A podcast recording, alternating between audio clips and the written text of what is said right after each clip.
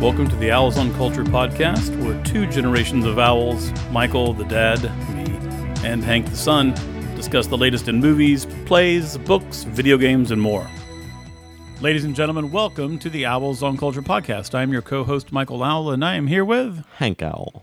Hank Owl. What are we talking about today? Today we are talking about Zack Snyder's Justice League. It's a movie we brought up several times before on this podcast, sometimes to make fun of it, sometimes to be excited for it. But the point is, we're talking about it now on this podcast. It's finally And- here. Yes, and later on we will be talking about it with a special guest. That's right. Who is that special guest? We are bringing in Kevin Moreau, who is a writer and also the co host of the Comics Canon podcast. And the format of that podcast is where they take stories, uh, old and new, from comics, and they ask the burning question of, yeah, it's good, but how good is it really? And does it belong in the great body of works known as the Comics Canon? So Kevin will join us later in the podcast to make us all a lot smarter. Yes, if you listen to our WandaVision podcasts, you know that we, we don't know anything about comic books, so it'd be nice to talk to someone who does. And also, if you're interested in listening to other people talk about the Justice League, the next storyline they're covering on the comics canon is the Justice League International, so I would suggest subscribing to their podcast to listen to that. And we will put a link to their podcast in the show notes. Yes. Uh, he won't. He's not with us right now, but maybe if we say his name five times, he'll appear. I get that reference. I wonder if the audience does. Uh, explain that one. Uh, yes, it's a reference to uh, saying saying Candyman five times in the mirror and having Candyman appear. That's the only thing I know about uh, Candyman. But uh, but besides the fact that a reboot pseudo spiritual sequel is coming this year. Yeah, it's an interesting uh, way to phrase that uh, that they're using that spiritual sequel. So it's not, I guess. Well, that's what the IMDb describes it as. So I, I don't know if it's connected to the first movie or just uses the same concept. Yeah, I'm not sure That's the either, but I'm movie. I'm intrigued.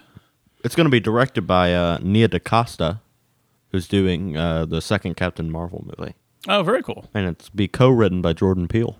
Oh wow. All right. So that's those are good signs right there. I saw the first one, and I really liked it. That's Actually. in, uh, that's in 1992. The first one came out. yeah. Yeah, yeah, yeah. I remember this Candyman actually came up recently in our lives, I guess beforehand, where you you were sure that it was three times, Yeah, I was positive. which does seem like five times seems a little too much. Candyman, Candyman, Candyman, Candyman, Candyman. Oh my gosh. He just appeared. Run, run. Thank goodness you were not in front of a mirror, which I think I think that's a necessary part of it. At least that's what they always did in the movie. So maybe that's maybe that's uh, maybe we're just very lucky. Of course, I'm wearing glasses, and you could see your reflection. Probably, lo- I don't. Just be careful, is what I'm saying. Yes. As your dad, be careful. How many movies have there been that's like, like the Bloody Mary? Was that based on a movie? Like the the teens doing things in front of a mirror genre. I don't know. I think it's a pretty like common kind of urban legend. You know, And I don't know if like it's like across like cultural societies or anything, but uh, I think what would be cool about this movie is that it's you know going to double down on kind of the African American urban experience and what's going on uh, with racial justice. Um, I don't know. It's going to be a really cool movie. I think it's going to combine the horror elements and social commentary, much like um, uh, Get Out did, I imagine, or at least I hope. You know, that's a high bar to to give it, but uh, I'm excited. oh yeah, and it stars Yahya Abdul Mateen II. Who we just recently saw in of Seven darn good movie. And Watchmen, but that was less recent. I guess Trial of Chicago Seven wasn't that recent Nick coming out, but we watched it recently. that's right. Reason for us. Uh, if you haven't seen it, it's new to you. exactly. And also, the female lead in this will be Teyonah Parris, who we just spent nine podcasts talking about in WandaVision. Yay, WandaVision. We miss you, Wanda. We do. But what are we talking about now? Now we are talking about Zack Snyder's Justice League. It, it is Zack Snyder's definitive director's cut of Justice League, Determined to ensure Superman's ultimate sacrifice was not in vain, Bruce Wayne aligns forces with Diana Prince with plans to recruit a team of metahumans to protect the world from an approaching threat of catastrophic proportions. It stars Henry Cavill as Superman, Ben Affleck as Batman, Gal Gadot as Wonder Woman, and Amy Adams as Lois Lane. It is directed, obviously, by Zack Snyder. Uh, the story is by Zack Snyder, Chris Terrio, and Will Beall. The screenplay itself is written by Chris Terrio, and Superman was created by Jerry Siegel and Joe Shuster. What did you think of this movie? I thought it was long. I thought it was good. I thought the opening uh, image of the four to three ra- aspect ratio was hilarious. And I'm really glad we saw it. Can you explain why it's hilarious? It's hilarious because it's uh, the very first thing that pops up is uh, basically a phrase, and this is going to be a paraphrasing of it, but you know, in order to uh, maintain Zack Snyder's artistic integrity or vision, we're showing this movie in a four to three aspect ratio, which is kind of looks awkward on at least on our TV, but you got used. I got used to it pretty quickly, and also I think you told me that maybe it wasn't even four to three. Yes, that, that, that, that is what I've heard, that they are wrong, that the aspect ratio isn't actually 4 to 3. It's like, it's got a lot of other numbers. And I guess they were worried that people would, if they didn't have that announcement, people would start like banging the side of their TV, like, "Oh, this im- image isn't right," you know. Like, do thing. not change your screen. Right. So probably they did it. It just felt a little uh, for a movie that's been really, really hyped for a really long time and had this grassroots thing. It felt like a weird way to start for me. Again, I thought it was kind of pretentious, but hey, what do I know? Uh, but I liked the movie. Uh, it was four hours long, but I kind of dug that. I don't mind that. I like long movies. I like being kind of immersed in a world, especially a world like you know, like DC Comics. You know, Detective Comics comics, uh, like in the world of DC. So it was a lot of fun for me. I enjoyed it. What did you think? Uh, the way I'm to kind of describe what I liked and disliked about it, and it's kind of, and this would be expected, this is most of the conversation around it, how it is different and how it has changed and how it is better because I think it is much better. I mean, being better than the theatrical cut of Justice League, which has all the Joss Whedon rewrites, is not a very low bar, but it jumps high, high over it. And I think one of the major improvements it makes, and this goes along with the long length, is that it does a lot more for the character's backstory, especially with the character of Cyborg. Cyborg is one of the major characters in this this version of the movie, and he's one of the kind of minor ones in the theatrical Justice League. So I feel like even if I'm not the world's hugest fan of this movie, I don't love it, but uh, I definitely felt more for the characters than I did, and partly it is just runtime. We've spent more time with them, and also because of the specific decisions and showing more of the backstory. Characters, I think Wonder Woman, Batman's backstory is pretty similar in this movie. I think, well, probably because those are the ones that are set up by previous movies. But uh, Flash, we got some more with Flash. We got a lot more with Cyborg. A little bit more with Aquaman. It's kind of the same. Yeah, this really does feel like a different movie. This is not a um, one of those deals, maybe kind of with the Blade Runners or whatever. There's smaller differences in some of the different versions. This is this is again two hours, twice as long, and really does feel different. And there's major major changes, and I think going through some of the changes is a good way to do it. Uh yes, and also just while we're talking about characters, Steppenwolf, one of the main problems with the first one that I and a lot of other people had is that Steppenwolf was just a poor villain. He, he didn't really have any motivations behind him. He was kind of, I don't know, he felt like just like a, a placeholder villain. And that is different in here. We we actually get some uh, some more backstory for him as a character. Besides the redesign, I, I I didn't think the first theatrical Justice League version of Steppenwolf was terrible, but they did uh, redesign him here, and he does he does look better. And kind of all of this all this character stuff kind of it just makes the ending more epic because we actually care for the people involved. And the ending of the theatrical Justice League was one of my main main problems. I'm gonna avoid spoilers, but just I just didn't. It did not wrap up and the kind of with enough uh, gravity that I wanted it to have. Uh, and also, just the thing like goes along with this whole movie when comparing it to the first Justice League. is I think this movie just looks better. Uh, I'm not the world's biggest fan of Zack Snyder's visual style. I rewatched some of the DC movies with a friend of mine, and just seeing the kind of darkness that is in Man of Steel and is in BVS, it just I I'm not the biggest fan of that, but it actually I did not mind it here. I think something that works visually with keeping things maybe darker is it makes certain colors seem more distinct.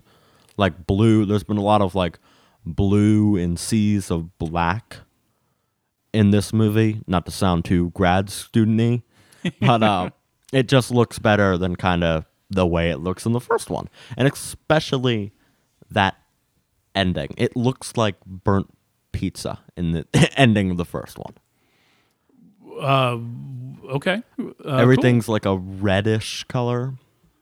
Yeah, and I, I preferred I preferred how uh, how dark it looked here. It made the colors when colorful things did appear, it made them feel more distinct. I I liked how it looked. I did not remember.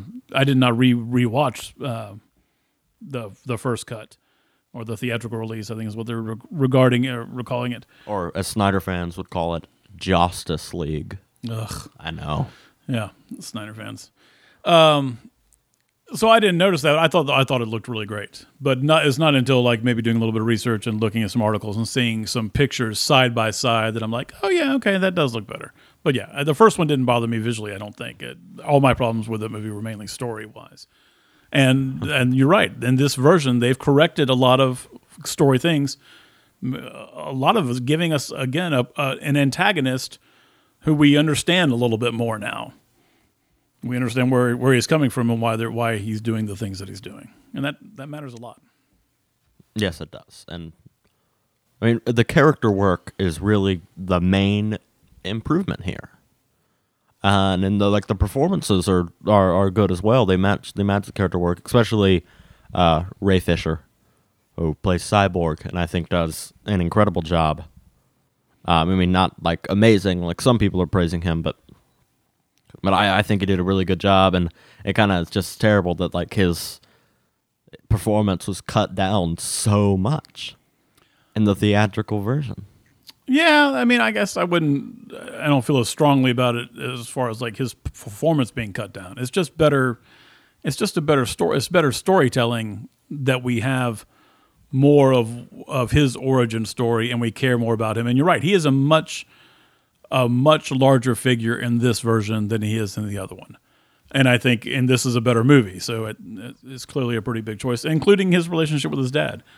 And um, like that's we, we, we get more information there too, and that that's helpful.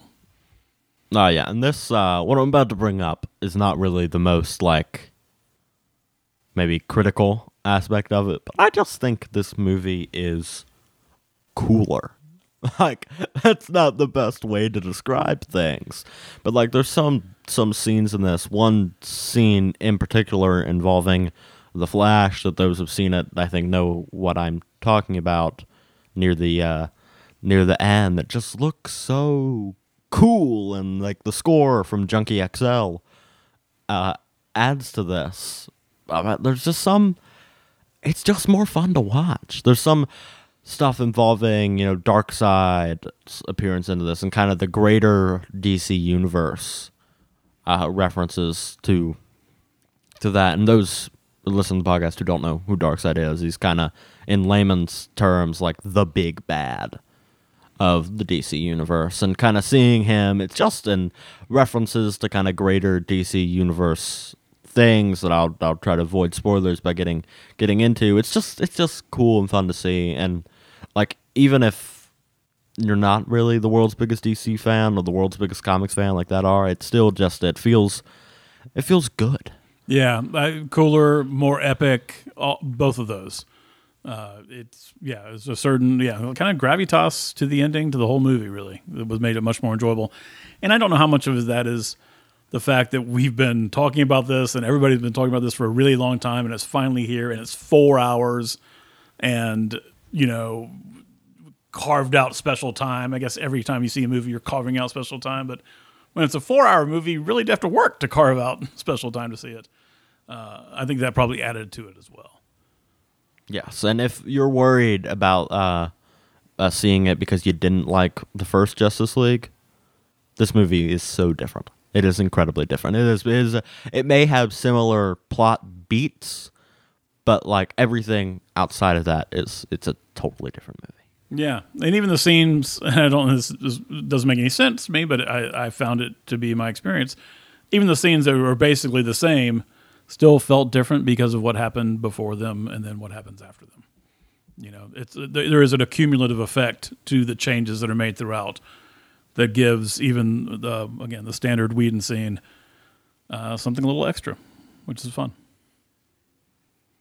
Yes. Uh, this goes back into the cool stuff, but like seeing specific examples of scene, mainly involving the cyborg character, it just kind of makes you wonder, like, why why would you cut that? Like it just you're seeing it, and that's the reaction I'm seeing a lot of people have online. It's just like that's so cool. Why would you not put that in the movie? Yeah, but that's just just really unfair. I mean, it's it's it's it, it I don't know. Like what it seems. I mean, I'm sure the studio was not going to release a four-hour movie, you know, back you know in that day. So I'm sure he had to cut some things. You know, I don't know. It feels like Monday morning quarterbacking. Um, that normally we don't, you know, you don't normally get to see what else is out there. Um, so I don't know. Maybe there might have been a billion good reasons to cut it, but this is a better movie, so you know, wrong choice, I guess. Oh, this movie we've we've been kind of singing its praises for a little bit, but let's let's there is some stuff that I uh, that I didn't like about this movie. Uh, slow mo, and Snyder uses it. You're laughing because you know I'm I'm correct, and you know we both have this the same issue. Um, this movie could have been only three hours. Yes, this without movie, the slow mo. this movie could have been an hour. This movie is just time added by using slow motion, and we, we see in other Zack Snyder movies. It was used a lot in Watchmen. He he likes his slow motion, and it looks cool almost the entire time. But you know, even there is such a thing as too much of a good thing. Yes, yes. I mean, it it it is like every other scene. Like there's this one scene with uh, Flash. You get to see a little bit in the trailer involving a car crash, and like I swear that is the point to go to the bathroom in this movie exactly because what it I lasts did. like Right. thirty minutes. I mean, it is so That's an exaggeration. It is so long. It uses slow motion for like the and, and part of it's because super speed, but even then it feels slower than like normal super speed. yeah, that was that that felt a bit a bit much.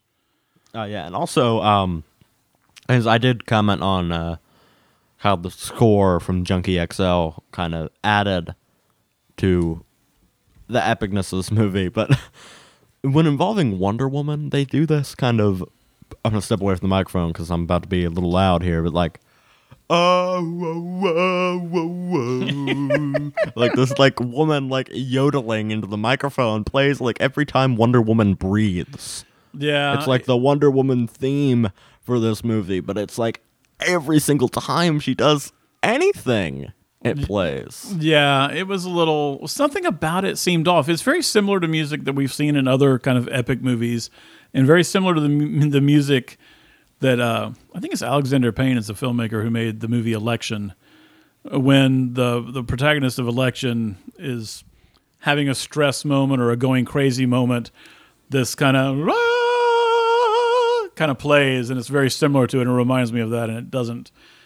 That, I'm not sure that totally worked for me, but you know. No, Yeah, it I hear didn't. you. And like you might be this might you might be thinking like, oh, this sounds a little nitpicky. You will notice. Even if we hadn't brought it up, you would definitely notice. Yeah, yeah, that's true. I mean, it's like they used a little bit of the Hans Zimmer thing from Wonder Woman, which I actually didn't mind that, but it's the it's the like it's the woman like doing the singing. Like, I mean, it's whenever like Wonder Woman blinks and it's like, "Whoa!" Yeah, I'm, I'm, I'm with you. okay, it's um another thing, and you would probably expect this movie to have this.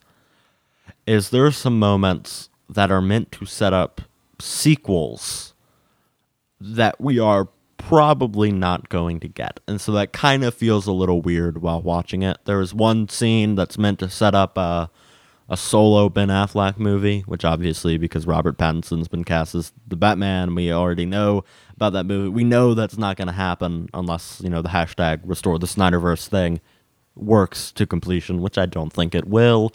But obviously, there's been times when you didn't think the Snyder Cut would ever happen. But the point is, it might feel a little weird watching those scenes to be like, oh, yep, in the next movie, we're going to be doing this. And like, you don't have a next movie. Yeah, it's almost like DVD extras are included within the reg- regular film. Yeah, that is, that is kind of it. Yeah, that is, that is kind of what it feels like. And um, another part, there's, uh, in the last kind of 20 minutes of the movie, and I'm not getting into spoilers here. There's there's a almost the last scene kind of. There's a moment that just feels weird. The last scene, I think I think you'll feel the same way. When I watched it with a friend of mine, he had a similar statement about uh, that ending. Like the very last scene just doesn't work. Like the dialogue feels a little weird, and that might give you a bad taste in your mouth when leaving the movie because it's the last scene. Um, but I, I, I was willing to to look over that.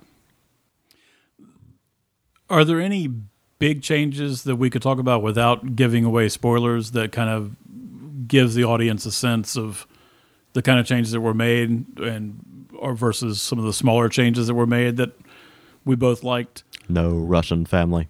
No Russian family. Yeah, that's no a huge family. that's a huge change. A huge change. I don't know exactly how much screen time they got, but in the theatrical release, there was this you know Russian family that lived close to where some bad things were going on, and they kind of personified you know humanity as a whole.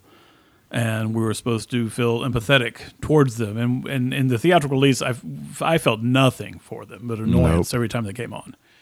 Uh, and so they were gone. And I think that's a huge thing uh, for the movie. I think a huge bonus in this movie's favor is that that family was not in it. and also them them being taken away because a big from the climax of this movie because one of the main parts of the climax of this movie was Flash and Superman. Kind of the moment where like Flash has the character change and the first one is this is kind of spoilery, but uh, it involves saving the civilians. And because the civilians are not there, it gives way to much cooler things that happen on this climax. It gives the climax more stakes. Steppenwolf is um not as easily beaten as he is in the first one. One of my big complaints, and I'm this I may have voiced these uh these complaints like 40 years ago when we did a Justice League podcast. Uh that it feels like the movie's just over in the first one when Superman appears because Superman can do anything. What are you gonna do? Steppenwolf. Um, but it's it doesn't feel that way in this one, and I was very happy about that. Yeah, so that that to me is a great example of a big change that we made. And there's also small changes, and one of the first ones that I noticed and was oh so happy about um, is with a scene where this is, you know, if you've seen the first one, this is definitely not a spoiler scene, but you have, uh, you know, Jason Momoa and Ben Affleck together as Batman, as, as Bruce Wayne, and uh, Aquaman and he's trying to recruit him, you know, and Jason uh, Aquaman basically says no. And in the theatrical cut, he's standing in the water and he does this back dive, and then you see like the pew, like you see him like just kind of sprint off under the water, kind of like when uh, Superman flies, like in Man of Steel, but it's underwater. But the back dive. I mean, it's just a guy doing a back dive like in water. Like there's nothing superhero or like special powers about it, and it just looked weird. I I did that is not something I took notice of. me so much. And in this version, like the camera cuts to uh, someone, and there's some character development in that someone, and then when it comes back to that scene, you just see the ripples in the water. So you don't actually see Aquaman take off in this awkward back dive. And like honestly, that's pretty close to the beginning of the movie. Um, and when that happened, I was like, all right, this is going to be good. because that is one of the cringiest moments in the first one to me, and it was gone. Well, one of the cringiest moments in this movie for me stayed. What is that? That is this isn't too much. This isn't too much of a spoiler. I don't feel bad revealing this information. Uh, Aquaman walking down the pier, music's playing. He's got his. Uh, actually, I think he still has his shirt on, but you can see his muscles, and he's drinking a beer. He's slow doing. motion he's, too, he's right? got cool alcoholism, and it's it's slow motion, and he throws the bottle down on the pier. Bothered me so much. he's just like, why would Aquaman litter? like he takes his shirt off and throws it in the water. Like, what is going on? I mean, that's like the human joke, you know. The water is just everybody's toilet, you know. The ocean is, and now, but Aquaman can't act like that, right? What is he doing throwing that bottle down in the ocean? that drove me nuts. Also, Yeah, so that, like it looked cool, but like, that stayed. yeah, that did say. But very important thing, and this isn't too much of a spoiler either, and it's worth celebrating. My man made it. That's right, my man My man. used the perfect and appropriate number of times, which is one.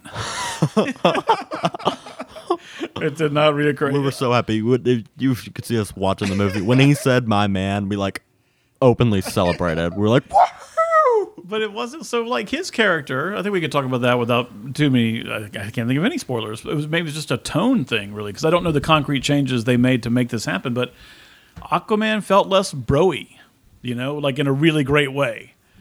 Um, he was kind of kind of cringy because he said "my man" like ten times, and it was like. He's a guy you, you pictured him like high fiving people, you know, kind of like in a bad way, you know. So I, I I liked his character so much better. Yes. There's a there's a lot of improvements. We would definitely say this movie is uh, better than the first one. But it's just they take out some of the stuff we didn't like for the first one and add stuff we do like. Yeah, exactly. Uh, it- keep going. Sorry. No, no, no. You can you can say what you're gonna say. Well, there, uh, looking at this list of kind of changes that somebody compiled, there were there's so there are many minute changes, but I would just I just wanted to say that I kind of would argue that these minute changes do lead up to a different feel for the entire film. And again, I'm not Absolutely. sure exactly how they did that, but they they did it well. And if you yeah, it's worth seeing. It is. It is definitely worth seeing. Worth seeing for four hours. it's long and it's um it's not some could argue there are definitely scenes that are disposable to reduce the uh the runtime, but I kinda don't mind the four hour experience. I don't mind that either, especially when you consider the put it in context of what's going on with these movie properties. You know, odds are there's not going to be the trilogy. This was supposed to be the first film in a trilogy of Justice League movies, right? Yep. And so, because that's not going to happen, there are some things that are in the movie that would set up two and three, or even give references, like with the I won't say particular names, but like with the Flash character, like with his kind of first scene in here, like I can see. Well we are getting a flash movie. So that may Oh, stay. that may be setting that up may to that. stay and Okay. still be uh, still be relevant. Okay, so there's probably several things like that that were either one will actually have direct application into other movies that DC is going to do, or were part of the original plan in two and three. And it's hard to know what's what. So, but to me, that was still at this point, it's still just part of the fun, because again, this is all bonus, right? You know, we weren't supposed to get this, but we did. Yes. I think that's all we can say. Yeah, I think I think we want to get into spoilers. Uh, at least I'm I'm itching to. I am. think there, you there are are specific well. instances. I'm really, I'm really excited to get into the spoiler talk with Kevin. Yeah. So, um, well, why don't we give it a grade? And I'm curious what I'm. I'm really fascinated what you're going to give it. So I, uh, I never come up with the grades beforehand. So how about you say the grade?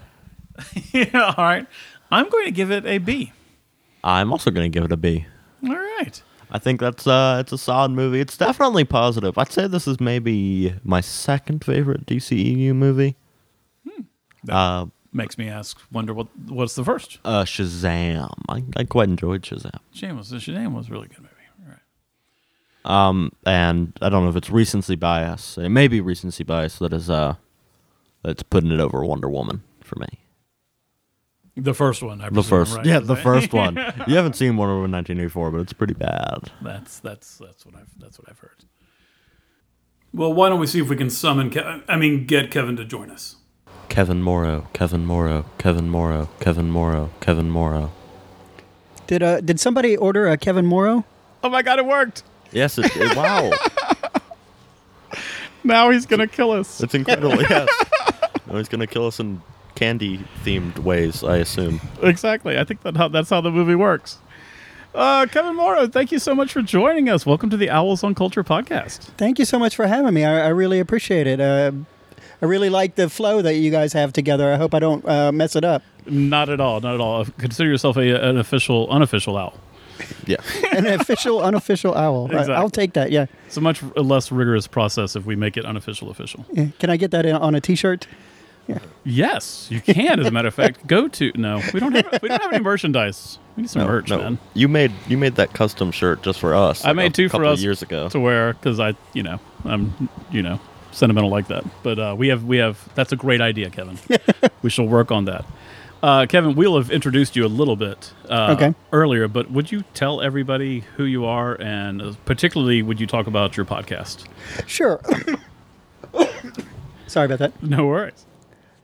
Sure. Uh, so my name is Kevin Moreau. I am the co-host and I guess founder of the Comics Canon podcast, which is uh, a podcast that, uh, as as we say on the show, reads, reviews, and renders judgment on the greatest comic book stories of yesterday and today. So each episode we will take a particular storyline or graphic novel or something like that. Um, whether it's a superhero comic or like a an autobiographical in, independent comic or you know somewhere along that spectrum and just kind of give it a critical but not too critical capital C um, reading uh, you know and discuss it and uh, decide whether it warrants inclusion in what we call the comics canon which is basically just your your pantheon of great comic book stories Outstanding. And you're doing old work, new work, Yeah, uh, everything in between as well. Yeah, and um, part of um,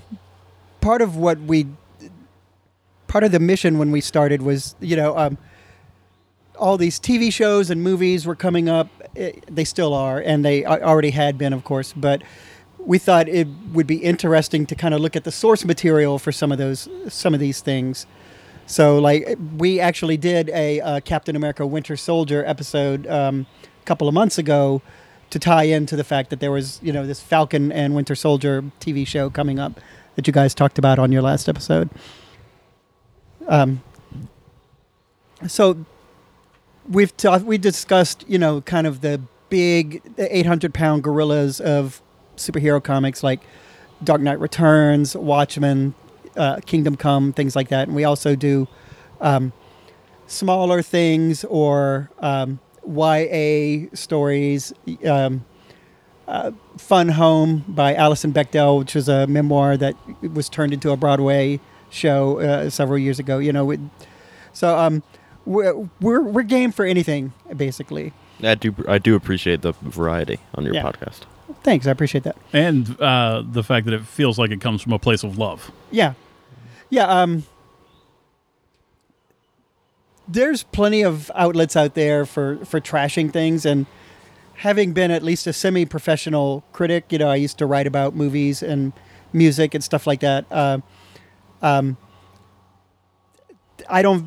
That's not something that I, I want to put into the world. Plus, the amount of preparation that we have to do for the show. Like Kurt and I, uh, Kurt Holman, my co-host, we both will read what we're going to talk about all the way through at least once, and then again while we're kind of taking notes, and sometimes even a third time, maybe, or at least part way.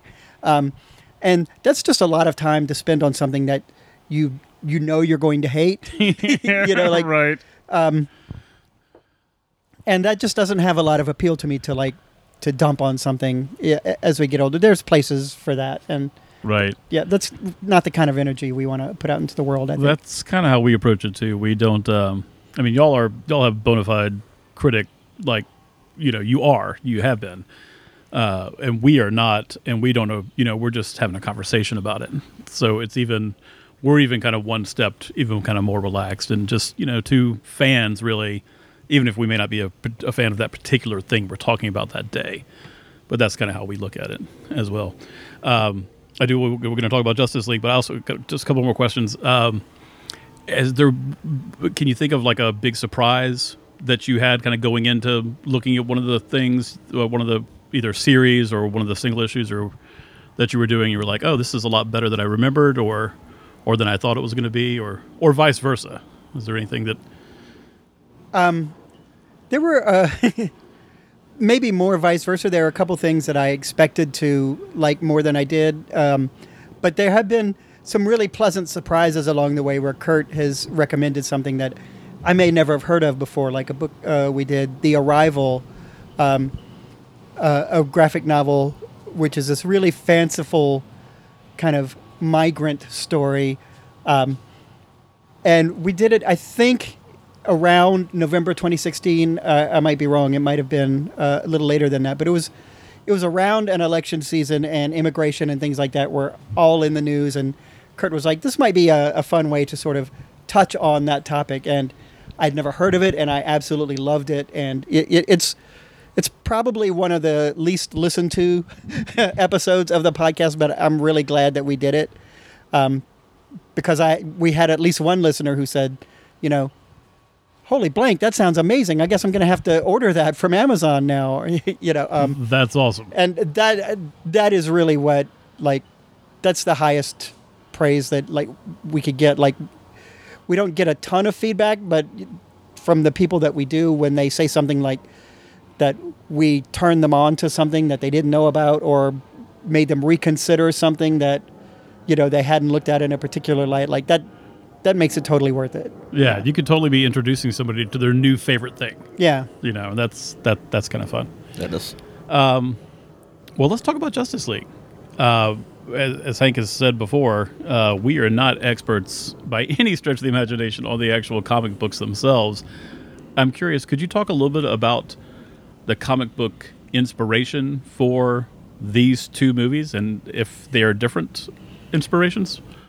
I, I don't know how different they are. There's not one set in stone like Justice League story that I think informs these movies. Um, so Darkseid, who is the villain in the Snyder Cut and is sort of hinted at in the Joss Whedon version, um, is a big character who was introduced by Jack Kirby, who I know you you've mentioned by name in the past.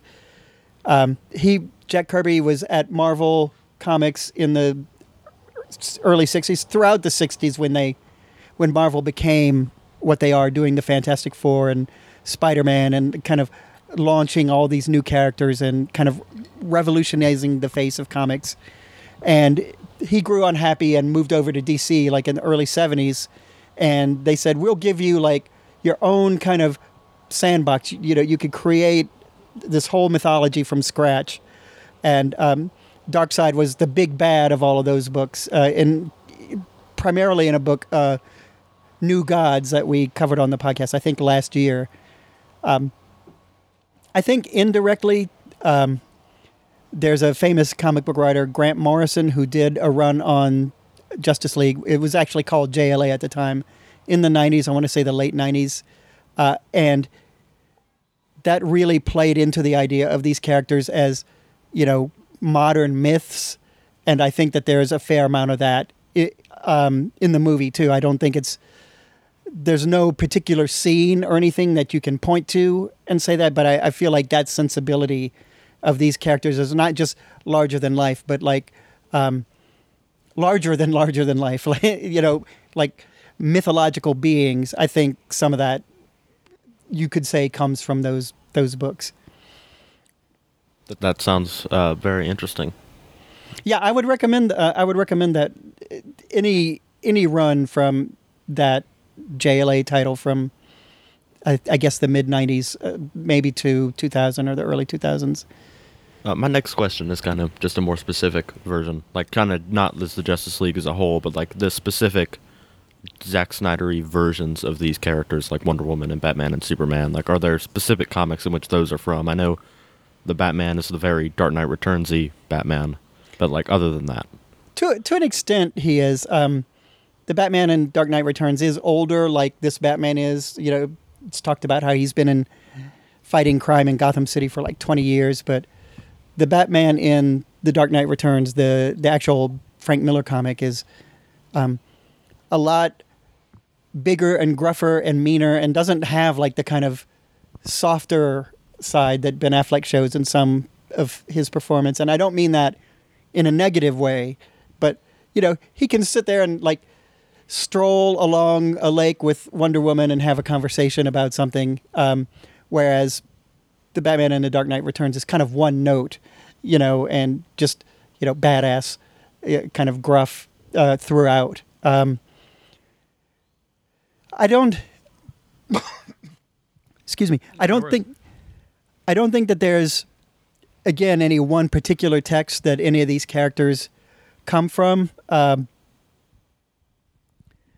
the the version of cyborg that is in these movies, uh, I think, is closer to the version of cyborg that's been in the comics for the last ten years or so in different DC comics. Um, a very different character in, in, in look and in temperament from when he started out in the Teen Titans uh, in the early '80s.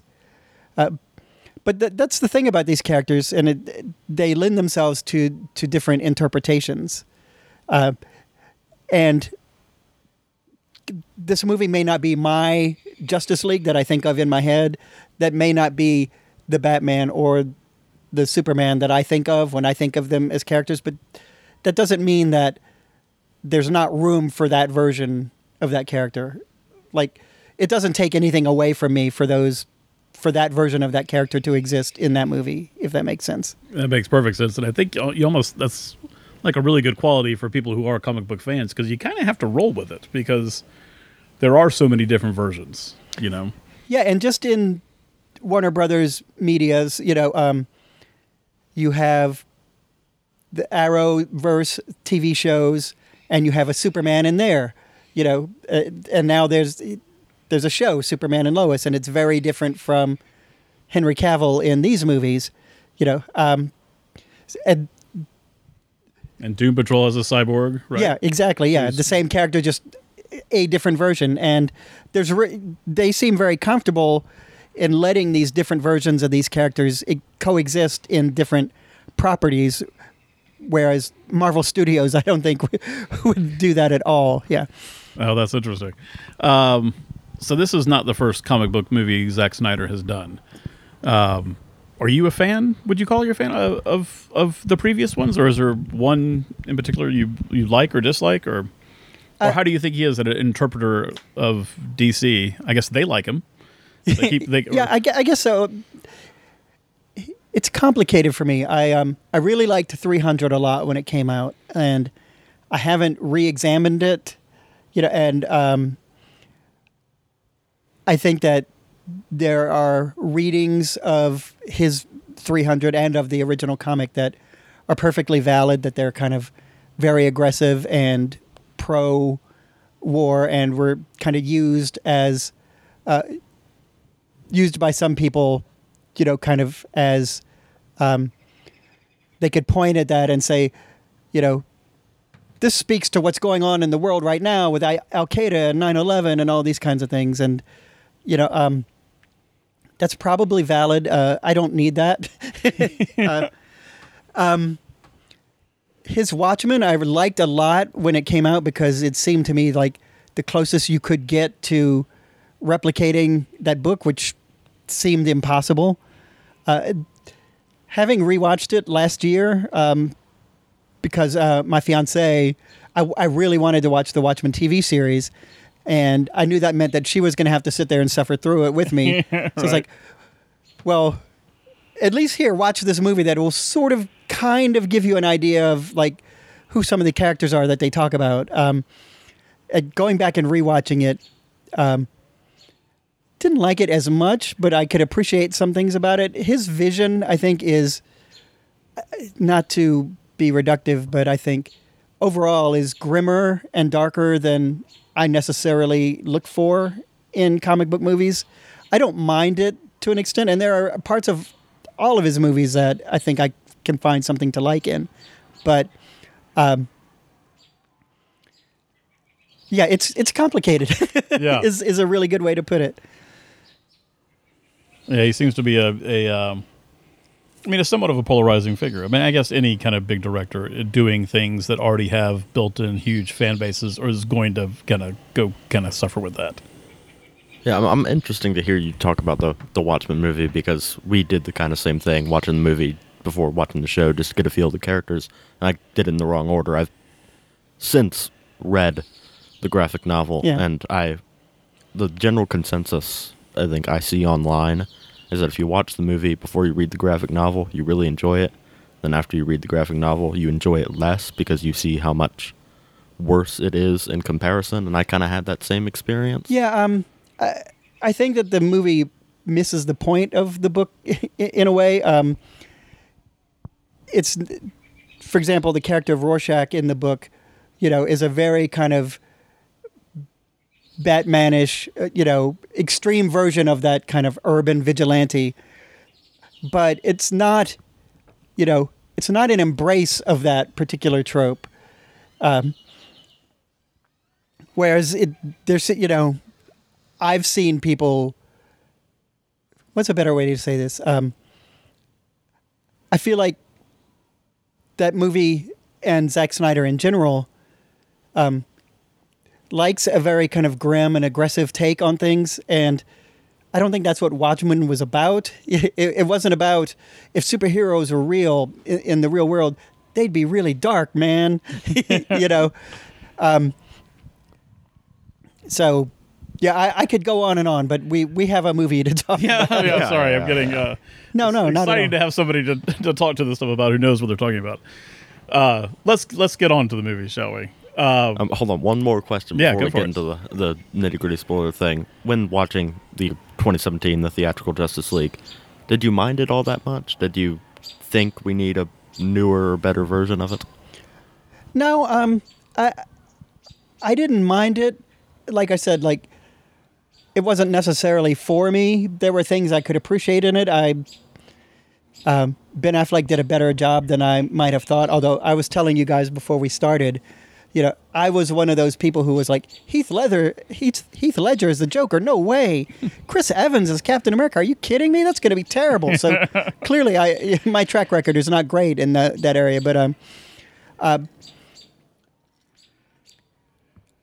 I could see that it was, you know, uh, a movie with some problems, some faults, but I didn't hate it.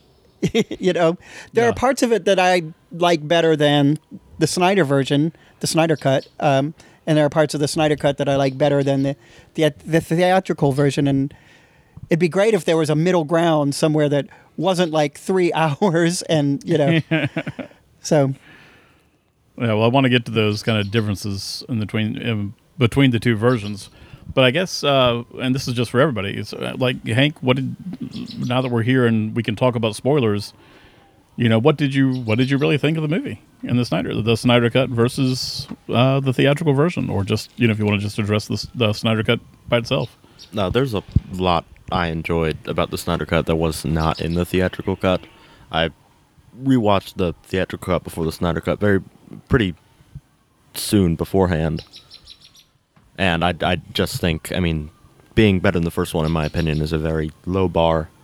And I think the uh, the Snyder Cut jumps pretty high over it. I think the the increase in backstory, kind of for all the characters, some are, some are pretty similar, uh, but mainly for the uh, the cyborg character who has like a good like 45 minutes more than he did in the first one. I think that really just made me care about the characters more. And there's a lot of like big like epic kind of is the supposed supposed to be the feel of it. Moments that I kind of really enjoyed watching even though sometimes like uh the flash the whole like what's the like make your own future make your own past kind of scene. At certain points I I felt that was uh unearned a little bit.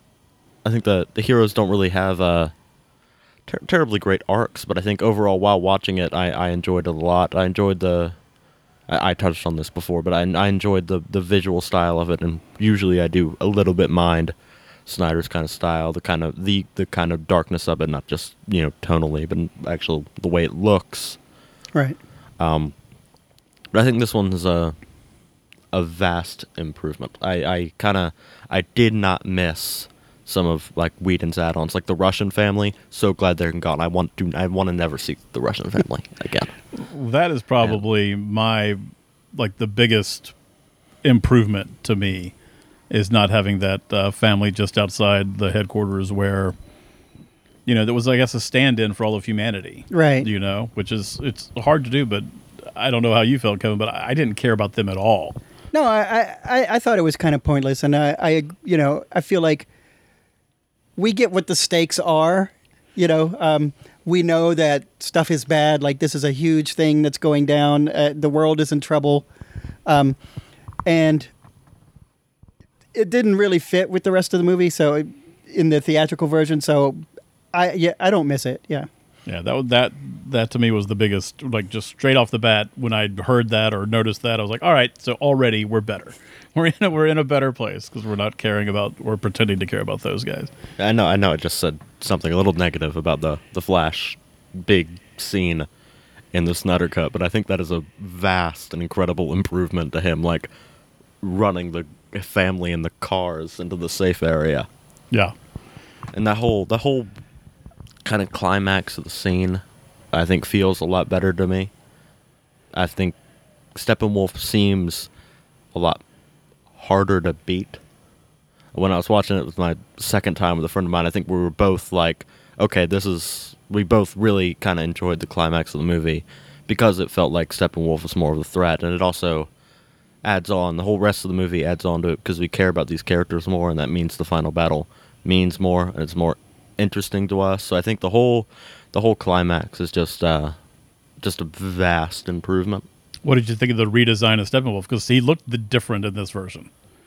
I i i mean i don't love the way steppenwolf looks right now i do i do think it's better but i didn't really when like i don't know it, feel, it feels like it was like a year ago when we saw the first the first pictures of the uh the redesign of Steppenwolf. I wasn't like some people were. It was like, oh my god, it's so much better. I was like, okay, it looks different to me. It looks silvery. We've seen big silver monster bad guys in a bunch of different movies before, but I, I yeah, I, the redesign, I didn't really care.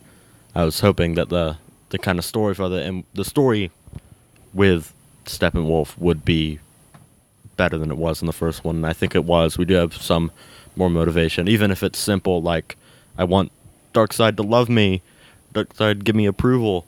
Um, even if it's something yeah, simple like that, I, I preferred it to nothing, which was in the first one. yeah.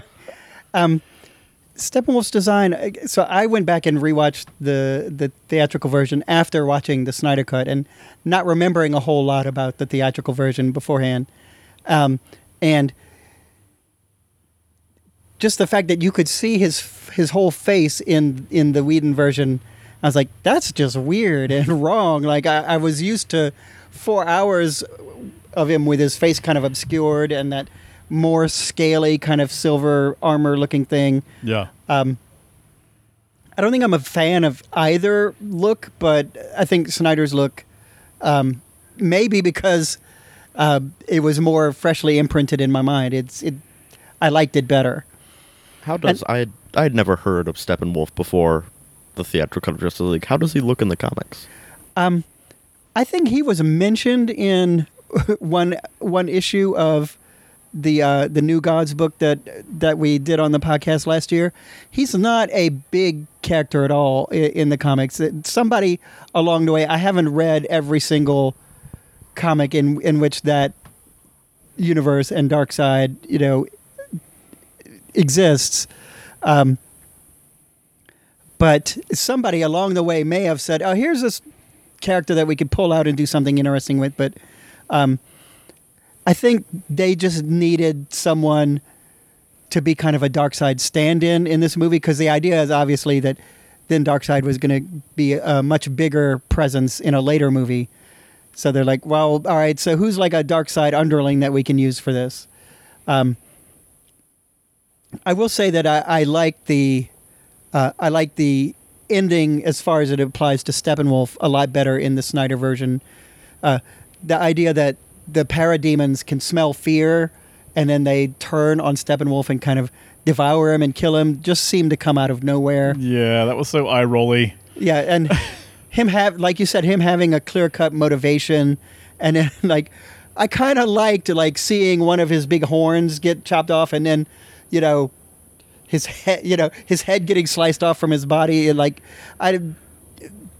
It wasn't super gory, which I appreciated, but the then the visual of just that sort of landing at Darkseid's feet, I really liked a lot. I thought that was such a such a great improvement and such a sort of throwing the gauntlet down. Like uh, the next move is yours, Darkseid. You know, two movies from now when you come back.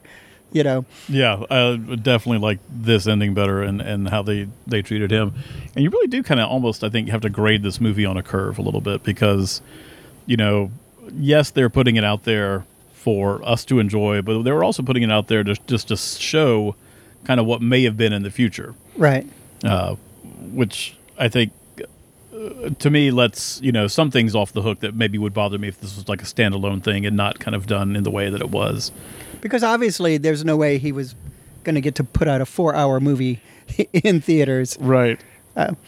And so this is not the definitive Snyder Justice League movie that would have happened had he stuck with the whole thing. But um, yeah, it's meant to show kind of more of his vision and different things that he, you know, that he had in mind. And, you know, if he had the room to play with, you know, you know, if they said four hours, sure, for a streaming service, why not? You know, so Yeah. Did you watch it all in one sitting, or did you no, break um, it up, or how? I I watched I watched probably like the first half hour to 45 minutes and then um uh it was late at night and we had something to do the next morning.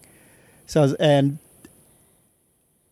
uh, my fiance, there was no way she was going to sit through the whole four-hour ordeal. That's a tough ask. Yeah. um, and I have to admit, the first, the first part or two, um, it was rough going for me. I wasn't sure I was gonna. I I did not know how I was gonna stick it out through the whole thing because, um, from the from the very be- beginning, the the opening is so different because it's right at the end of Batman v Superman, and Superman dying, and somehow his dying, his death scream, reverberates across the you know across the world and wakes up the mother boxes somehow. But the music is so dramatic and so pretentious and and then you have that kind of Cirque du Soleil woman singing voice, you know, especially whenever Wonder Woman comes up.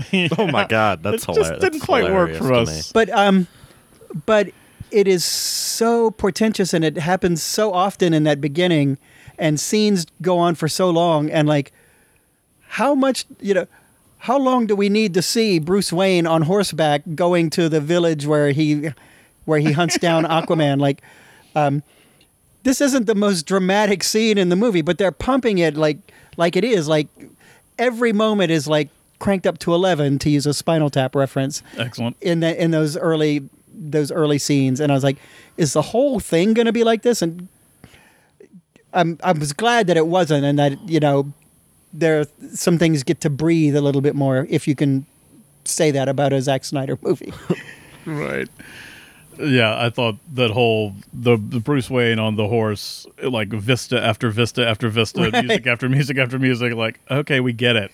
One Like- thing it's a little confusing when like we are first hearing about the Snyder Cut. One of the things was that like we're supposed to see Batman do detective work to find these people. So I was waiting to see him do some detective work to find these people. I was like, "Oh, do you just mean we have an extra couple of minutes of him walking through the ice?" Yeah, or is Alfred just you know finding them on the Yeah. computer like most most uh, comic book kind of detective things are? Just somebody at a computer going, oh, they're here and here and here. Alfred and Wonder Woman using Google. exactly, Yeah. exactly. Uh, the Aquaman scene though was one of my favorite changes where they did not show him actually leaving in the water. You know that that was a huge improvement for me. Again, there was like my experience watching this film was like little bitty things of like, oh yeah, that's a little bit better. Oh yeah, that's better, and then it kind of added up to me for like you know enjoying those moments. And there's very few of the things in reverse where I was like, oh, I missed that, but there are, there are, there were some. Uh, Cyborg is a big change in this movie compared to the theatrical version. What did what did you think of that? Right, yeah, and Hank touched on this earlier. He he has an arc in this, where is in the first movie he's just sort of there, you know, um, and it may not be a particularly satisfying arc, but you have all the elements of it. You have the tension between him and his father, and you have, you know, spoilers. You have, um, you know, his father's death really spurs something in him, and you know, along the way you see you get more of a sense of why he joins with these people and and how his outlook changes over the course of the thing. Uh, whereas in the first movie, he's kind of more of a plot point than an actual character in a lot of ways. I mean, Completely. In this movie, he's kind of, and I mean, the first one, he was kind of just a minor, like, makes up the, he meets the quota for members of Justice League. Yeah. And this one, he's kind of the, the crux of the film. He's the main change. You have that, you know, scene at the end where he's like, you can be whole again, or something like, something like that. And he's like, well, I'm not broken. Yeah. And so he's kind of the, the, the changing point in this movie. Yeah. Do you remember when you when you first when you got over the whole pretentiousness thing of it and said like it started kind of going along with the ride, or was there? It was somewhere in the part three, I think, um, because those first couple of, you know, half hours or whatever, I was however long each part is, and I, I know it's it varies, but um, it may have helped going away from it and then coming back the next day too. Uh, I was like, for whatever reason, yeah, this is going down a lot smoother. Yeah, so, so no, I can't pinpoint a specific moment, um, but there was like an easing up of of the foot on the gas clearly in terms of everything being cranked up to this you know wagnerian high operatic you know assault that it felt like the first you know the first hour felt like yeah Yeah. That being said, though, I did like think the beginning, even with Superman scream and the dram- dramaticness of that, or kind of the milking of that, I thought that was better than how the theatrical release started with the battle and the what are they parademons? Is that what they're called? Yeah, the Yeah. parademons. Yeah. And, Well, I, I kind of I was glad at the lack of uh, the how the first one begins uh, with like the the phone recording of the kids and they're asking Superman like, "What's your favorite part about thing about planet Earth?" Yeah. And I kind of I didn't I didn't like that. because he's Like- all about hope man He is he's all about hope. and it's like, and then uh, the one thing I definitely didn't miss was the montage at the beginning where they're showing like the robbery and like the homeless person with like I tried and it's like th- things are bad now without Superman. oh yeah I'm glad they kind of get get straight to business because the next scene after Superman yelling is, even though it goes on forever, is Batman finding Aquaman.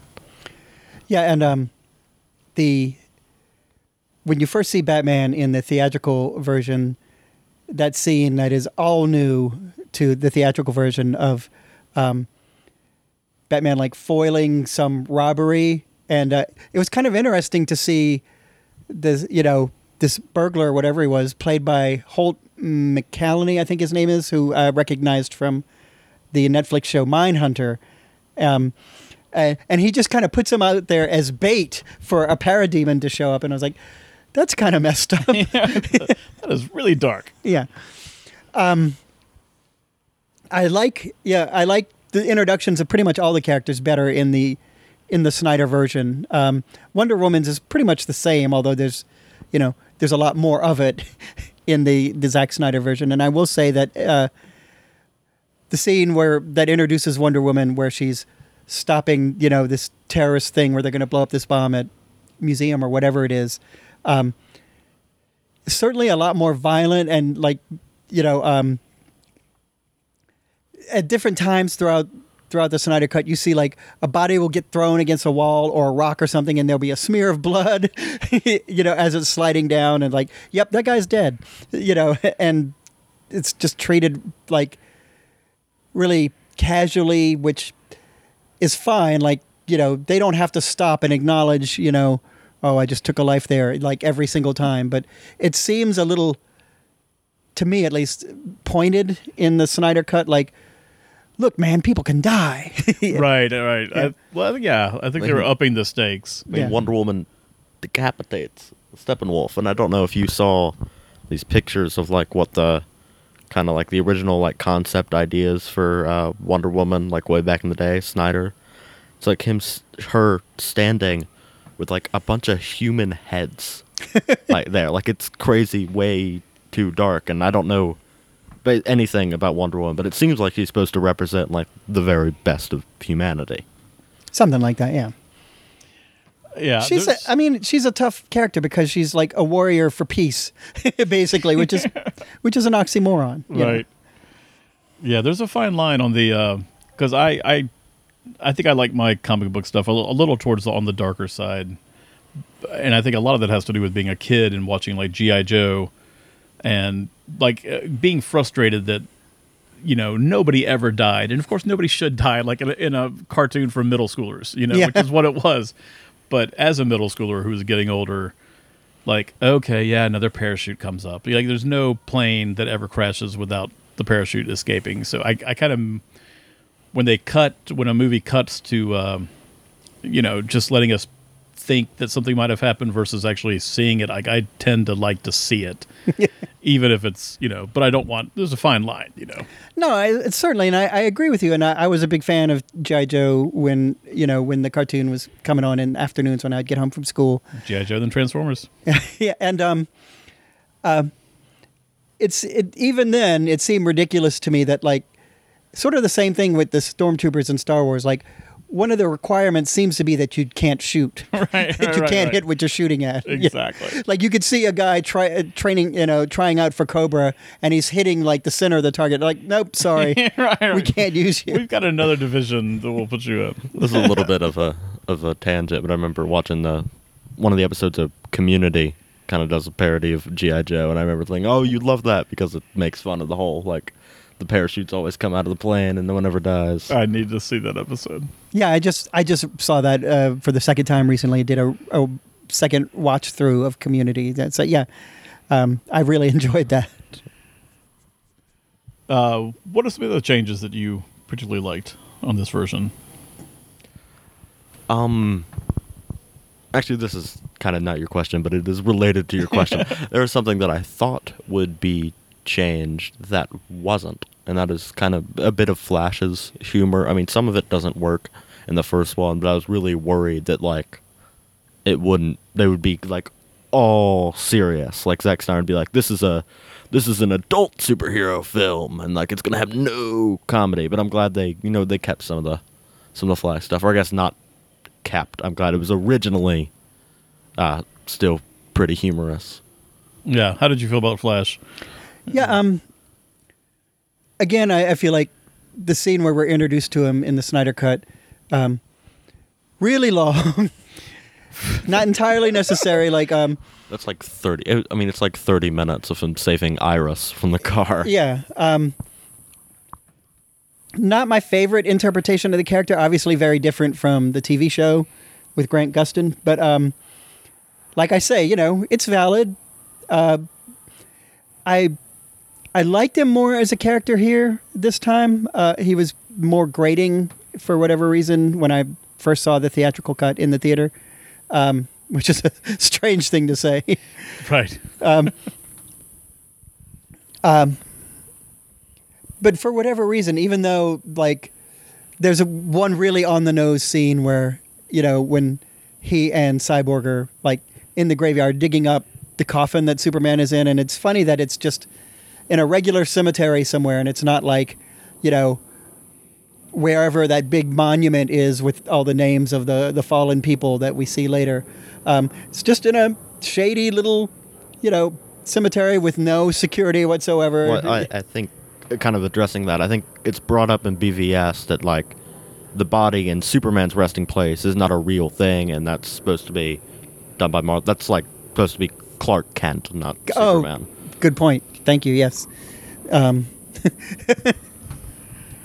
I'm embarrassed that I didn't make that connection, but um, there's a point in that scene where, um, where uh, Barry Allen says something like, oh, we, "We're the outsiders" or something like that, and it's like, uh, uh, "Did you really need to put a button Like- on it?" like, yeah, like I think they got it. Yeah.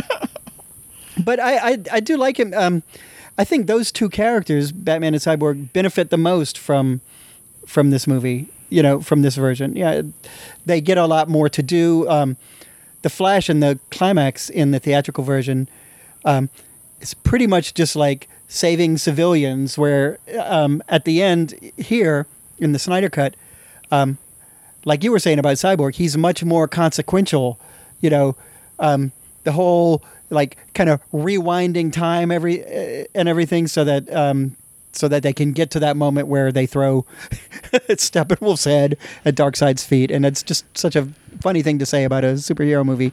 Um, you know, he gets a lot more to do, and not you know not everything about his character like really landed with me, or you know I didn't necessarily appreciate um, his goofiness throughout, but it needed you know the movie needs some of that. I actually so all like the the quips and the, kind of jokey moments that Joss Whedon put in that, uh, and I think that the studio wanted to make it feel slightly less dark and more like a uh, an MCU movie. Um, I could, on the one hand, I could see how that was that made for a very disjointed movie, you know, and like it couldn't settle on a tone. But uh, uh, at the same time, on the other hand, I feel like it needed some of those moments, and I actually appreciated some of them, like when Superman throws Batman, and Ben Affleck's on the ground, like, oh yeah, something's bleeding, you know, like. Um, totally not a thing Batman would say, you know, but I laughed out loud, you know, watching it this time. Yeah. Like like you need some of that release valve, you, you know what I mean? Yeah, that scene that scene they changed a decent amount of, you know, and the moment before where he does casually toss him aside, I really enjoyed that movie in the I mean that port part in the theatrical release. And I also like the fact that Batman had planned to have Lois Lane come in, knowing he might need him, versus it being just a coincidence. Right. Yeah. When he Um, says, "Alfred, we need the big guns," and then the car shows. Yeah, I Yeah. like that part too because that is a thing, the an aspect of Batman uh, that you see over and over again in the comics is that he plans for every contingency. You know, and there's conflict between him and Superman because he keeps some kryptonite on hand just in case. You know, that sort of thing. Yeah. So I, those changes, I didn't really. That's that's one of the few that I would say I like the theatrical release part kind of better, and uh, the humor too. I, I, I appreciated the Flash's humor still being there. I also missed. Um, I missed the moment when Aquaman is like sitting on Wonder Woman's rope and getting very emotional. Like you know, like, I wish it was like a lot shorter, but I, I did I did enjoy that moment in the theatrical release and kind of missed having it here. Yeah, that would. Um, yeah, that clearly. um I guess because like Zack Snyder didn't use anything of Joss Whedon's. Like he, he, it's all the stuff that he shot, or Or you know, new shots, too, or right? new shots. Yeah. Um, so I wasn't surprised that that didn't make the cut, and I can understand that. You know, some people didn't like that, but I I, I really chuckled seeing that. Um, I don't remember what I thought about it the first time, but on the rewatch, I was like, you know, it it totally t- caught me by surprise. I was like, "What's with Aquaman getting all emo all of a sudden?" Like, exactly. oh, haha, that's funny. Uh, Yeah, I like Jason Momoa's performance in in both of them, but I, I thought his character is treated better in this one. He's a little less broy, which I appreciate No, I, in I the Snyder cut. this kind of adds to the broiness. And I mentioned this before, but I feel it's worth mentioning again from the amount it makes my blood boil. the, the scene where you know after he you know saves the person in the boat and like slow motion, the music's playing. He's got the beer. Oh, yeah. He's got a lot of muscles. He's about to take off his shirt. He's throwing down the bottle. I don't know why you would litter when you live in the ocean. I don't know why that's a per- aspect of it. And then he like takes off the shirt. It's just so it is so like broy and like so cool. Yeah, I thought it looked cool, but again, when he throws the bottle in the wa- ocean, I'm like, he would not do that. of course, we litter all the time at Star Planet, so we're trashing it. So maybe maybe he would. yeah, um, listeners, you can't see this, but uh, yeah, they're they're just both of the owls are just throwing stuff right and left i- i- into their backyard. It, it's it's um, And somehow we're doing it in slow motion. yeah. it's pretty cool. Uh, but so uh, this movie is it's the same plot basically, right? But we've got the additions of some backstory with Steppenwolf. We know what his MacGuffin is. We know why he's doing his things. It makes a lot more sense. It makes so much more sense Yeah. knowing that. But there's still it's still Batman and Wonder Woman trying to recruit the Justice League, and then it's them trying to stop Steppenwolf from getting the mother boxes. And I, I, I have very little grasp on what the mother boxes are, really, compared to, and I guess I hel- can't help but compare it because that's really the only two things I have uh, with the Infinity Stones. Like I feel like they did a great job of explaining what the Infinity Stones are, and I don't fully understand the mother boxes or this life equation. Is that what it's The anti-life Anti-life equation. equation. Yeah. Anti-life equation. Not the death equation, but the anti-life equation. Um, no, I would agree with you. The um, the mother boxes are poorly served um, in both versions of the movie, and I, I don't know exactly what they're supposed to be. And I think that they wanted something that could be like the Infinity Stone, some kind of MacGuffin, you know, that um, that for it, some kind of MacGuffin that for whatever reason, you know, you've got to stop them before they all get together.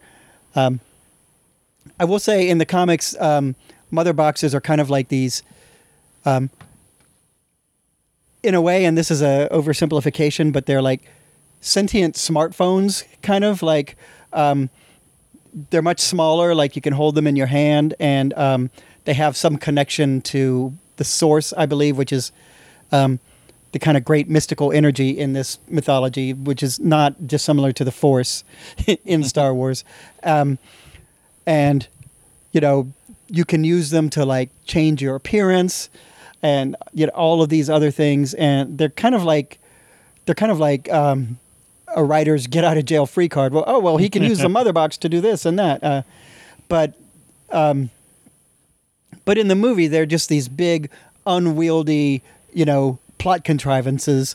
And even in the snyder cut you don't know exactly you know um, um, why it's those three things getting together that creates the unity and what a what a dramatic villainous name for something that is yeah, right. um, yeah it's it's all it's all very um, poorly conceived or at least poorly executed yeah, yeah. How did you feel about the uh, the anti-life equation stuff? Because that was wasn't really mentioned, and that obviously goes into like setting up the sequels that at the time in which the original Justice League was coming out, Warner Brothers had already scrapped plans to do those things. Yeah. And I know the anti-life equation. I know nothing about it. I was hoping you could try to explain something about that, but I know it's a it's a pretty big part of Darkseid's whole deal in the Yeah, comics. in the comics, yeah, he is continually searching for that, and it is basically the means by which he can um, control people's minds and enslave humanity, or whatever his goal is, depending on you know what writer uh, is is writing whatever story that he's popping up in. Um, and it, it's a little, it's a little heady and kind of hand wavy. Um, so uh, I'm. Uh, I like those stories a lot, even though um, they're kind of weird. Uh, um, but I can't claim to be a super Darkseid New Gods expert, you know. Um, but again, that you know is not served very well uh, in either version. Of the, well, it's not brought up in the theatrical version at all, is it? I, I don't think no, so. yeah, um, yeah. It's not.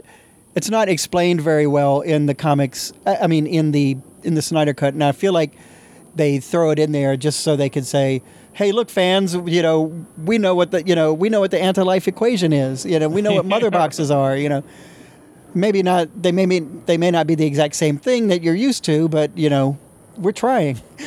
right.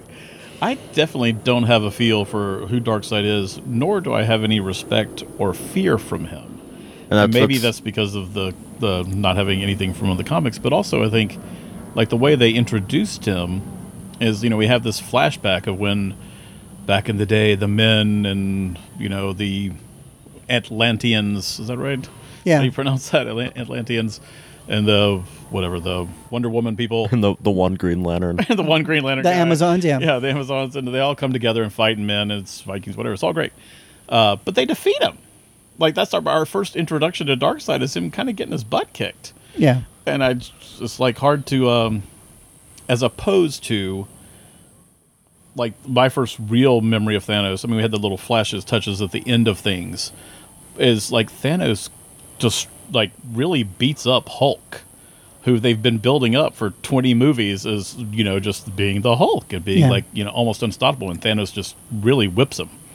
Um, so I think that's a much better effect If you're going to have your big bad, show him first off being big and bad instead of like running away. And we have no context for Darkseid in this movie, except that he's some mysterious big, you know, space tyrant. Um, in the comics, like it sets up a whole mythology right away, and Darkseid has this kind of other half, this, um, you know, this good guy named Highfather, who's sort of, you know, um,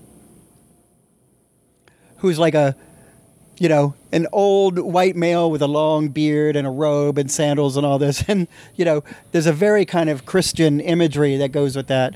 Um, and I, but I'm getting off the point, which is that you're given context. Like Darkseid is part of this mythology, you know, this this pantheon, this world, you know, and you see, he's in opposition to something, rather than here he's just an unstoppable um, except that he was stopped. You know, he's this, you know, this very formidable, you know, mean, badass-looking guy, you know, um, who wants to control everyone for some unknown reason. Yeah. I mean, the the feel kind of that you get from watching Zack Snyder's Justice League, if you like don't know anything about Darkseid, which I very know very little about Darkseid, it's kind of he's like a space emperor type thing. Like Yeah. Desaad is like you have to conquer like a thousand or a, a certain incredibly large amount of worlds, and that kind of it gives you the feel that he's just like emperor of the universe. It, it looks very much like they needed to have their version of Thanos. They're like Thanos works well. What do we have that's similar to that? Well, we have Darkseid. Um, but you know, they're different characters, you know, and Yeah. And what the MCU does really well is, you know, you you know why Thanos is doing what he's doing in Infinity War. Like, uh, I wouldn't go so far as to say that he's um, sympathetic, but he has a reason for it, and it's just like it's just like Killmonger in the Black Panther movie. Like they're completely convinced by the rightness of what they're doing. Like in their minds, they're the hero in a way, even though they know that what they're doing, you know, Yeah. what they're doing is unpopular. Darkseid is just a one note. I've got to conquer everything, and that's that's really boring. No matter how quote unquote cool you make him look, and we, you know, that's arguable. Um, Yeah, I thought uh, Desaad is it Desaad or Desaad, but looked cooler in the whole that stone and morphing into the stone kind of thing. I I, I like that. He looked cooler than than Darkseid to me. yeah, and Desaad is um, like in the comics, he's like a guy wears like um, he's he's a torturer, and you know he doesn't have this weird kind of alien face, and he wears like this um, red, maybe almost pinkish kind of cloakish robe thing, you know. Um, and this is this is just like um, an alien that looks kind of like Steppenwolf that has the name Desaad. like there's not a whole lot of there's not a whole lot to distinguish him. Gotcha. Um, what else do we want to bring up? We're getting about about the time. Um, I think this is this is kind of a general comic book question. I mean, Zack Snyder is known for this like darkness, like in your comic book adaptations or just in your comic books. Do you prefer a more you know light tone and dark tone? I know different you know subject matter comes with different things, but generally, Um, well, like like Michael was saying earlier, like I can see the appeal of of grim stuff, um, but there needs to be a balance. Like I really enjoyed uh, the Dark Knight Returns, the Frank Miller book that kind of takes you know the kind of Dark Knight detective version of Batman to the nth degree. Um, and I, you know, when I first read that, I really got off on it, and I was like, man, this is so cool.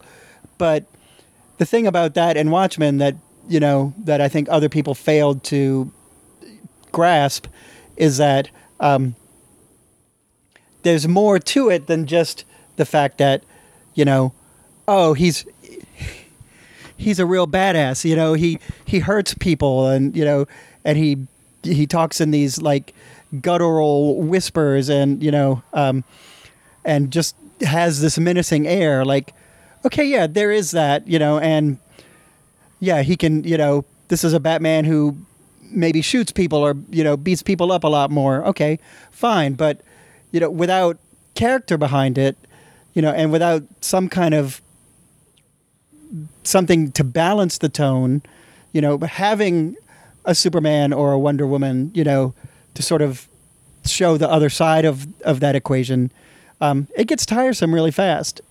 Yeah, it gets one. It gets very one note, or, or certainly can. Yeah. Uh, let's talk about the epilogues or Oh. epilogue. Oh God, yeah. and again, because uh, grading on a curve, because I, you know, if this was, you know, if nothing, if the tragedy hadn't happened with Zack Snyder's daughter, Right. and he was able to release, I imagine it would be, let's call it a three-hour movie, two and a half to three hours. Um, I think a lot of the stuff in the epilogue probably wouldn't have happened, but again, this is kind of fan service or showing what could have happened or what, what might have happened had you know the, the three movies actually uh, occurred. Yeah, hinting at what you're not going to get, but you could have. Right, which and I but I kind of get it as a filmmaker Like, you know if he's shot this and no one's ever going to see it, he wants to be like, "See, see, this has been really cool." Uh, I'm just curious what what did y'all think of the epilogues and you know, did they add to the film as a whole? Should he have, should they have been included or were they DVD bonuses or that kind of thing? I, I, I like the idea of like the nightmare scene, even though it is a lot of like, wait, Aquaman's dead. Wait, Lois Lane's dead. But I kind of do like the, the kind of setting up what what uh, what could have come, and it's kind of like uh, injustice storyline based. Like I could be wrong because that's like Yeah. when Lois Lane dies and Superman goes. Yeah, all so crazy you, and you're evil. familiar with that video game, I'm guessing. Uh, yeah, I think I watched a couple, you know, analyze. Actually, I do remember one time a really long ago. I sat for like five hours straight doing like a comic explained of like the entire like first volume of the Injustice yeah. I'm not familiar with the video game. Oh, it's uh, I think we've played it. I think Oh, we really? played it. Yeah, yeah. I have. Alright. It's made by the Maybe dude I who did the the Mortal Kombat games. Is it a like a PlayStation game or is it like a It's like a- like an arcade game? It's, it's like a PlayStation game. Okay. But I kind of I like the idea of uh, hinting at that storyline. One thing I do not like is Jared Leto's Joker.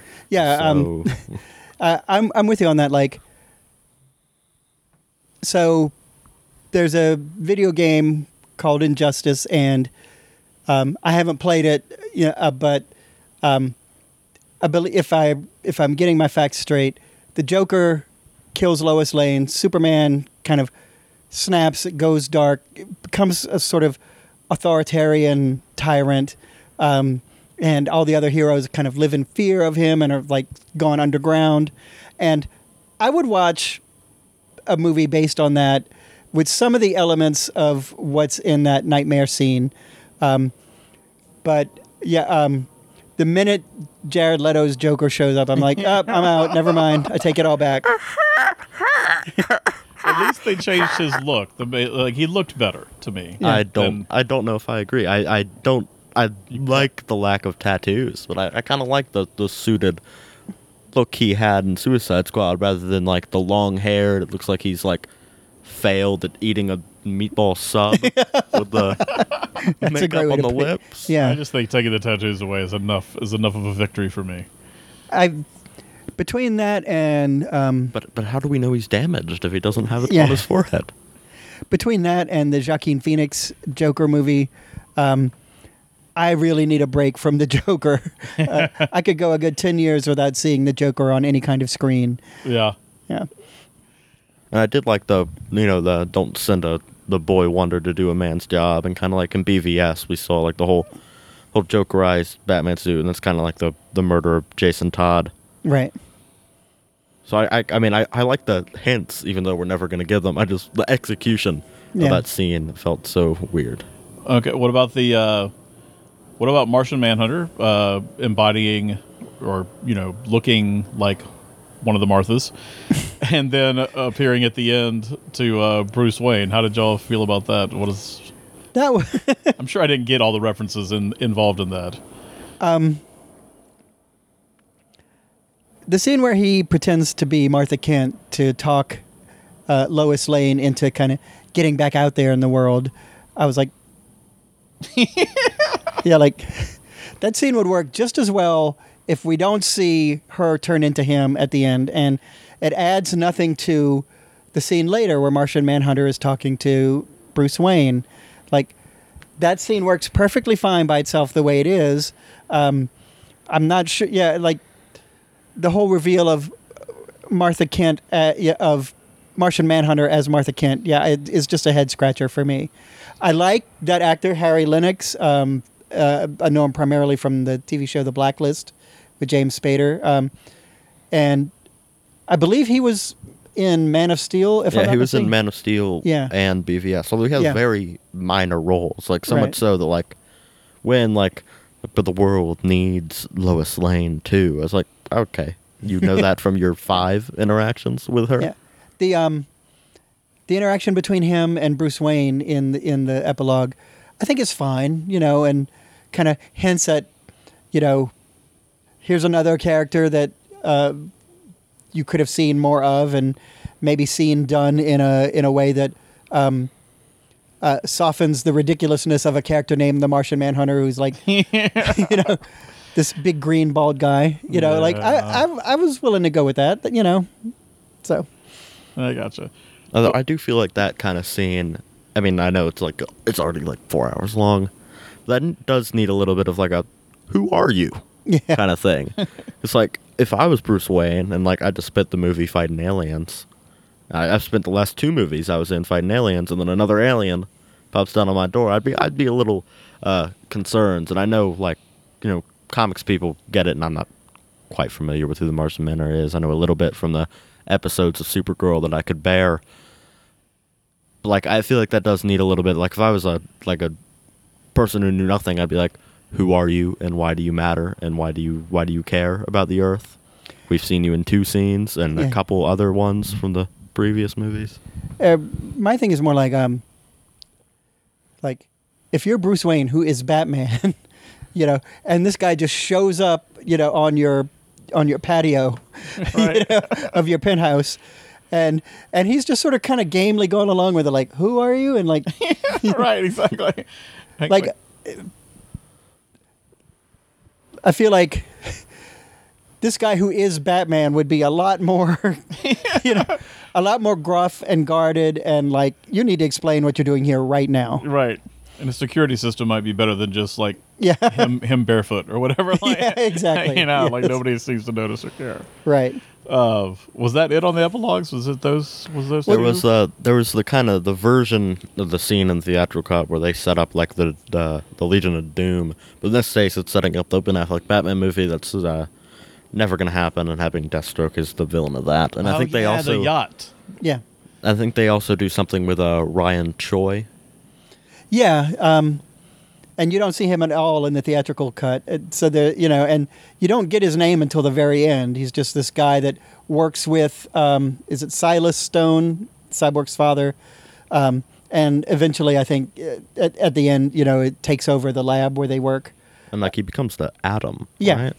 A Uh, version of the Atom, yeah, like not the first person to wear the mantle of the Atom, but he becomes an Atom, I guess. Yeah. The only the only the reason I recognize Ryan Choi is like the whole Crisis on Infinite Earths Arrowverse Yeah, crossover and him being like the stupid paragon of humanity.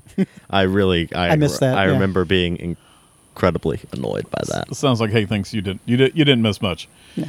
Uh, yeah, I kind of agree with Hank on that one. Um, I don't know. I think that wraps it up for Justice League for me. But I, I do want to ask you what your. Oh, Um, can I? I got one more thing, and it's similar. I'm sorry. I apologize. no, just getting- keep just say. he's like before. Columbo. He's like, I feel "Just- like you're just waiting. one more thing. you're waiting for me to wrap it up and then adding one. So just go ahead and add it before I start wrapping it up. Okay, okay. um, and I, I touched on this at the beginning, and actually, you've all really touched on this. So cut, cut me off if the question feels unnecessary. But uh, some of the kind of negatives I see when people talking about Snyder is he doesn't really get what these characters are all about. Like with Rorschach and him being kind of this cool BA uh, uh, character when in the graphic novel he's pretty you know sad and clearly has some issues going on there. Yeah, the whole point is, is he's messed up. That people who decide to put on a costume and, and beat up other people, you know, um, that there's something really wrong with them. yeah. And Not the role like a- model. Yeah. And then he's like, something bad happened. I'm gonna go beat up the poor people. See if they know anything. um, and also with kind of Superman, kind of the dark Superman. And do you kind of agree with that, or I I know you said like different versions are completely fine. You that's a very good opinion to have. Like, do you kind of agree with that? Snyder doesn't really get characters like Superman or Wonder Woman or Batman. Um, I, I I don't think it's an all or nothing thing. There there are things that I think he does get, um, uh, but um, I would say that like even going back to Man of Steel, his Superman isn't like isn't what I think of when I think of Superman. Um, Henry Cavill does a fine job, and you know he looks good in the part, um, but um, his Superman is a little too broody for me, you know, and um, not even to get into the whole, you know, breaking Zod's neck thing, um, which it just seems like a, a poor storytelling choice to put him in that situation. Um, but uh, yeah, I would say um, he thinks he gets Batman, like for sure, I think.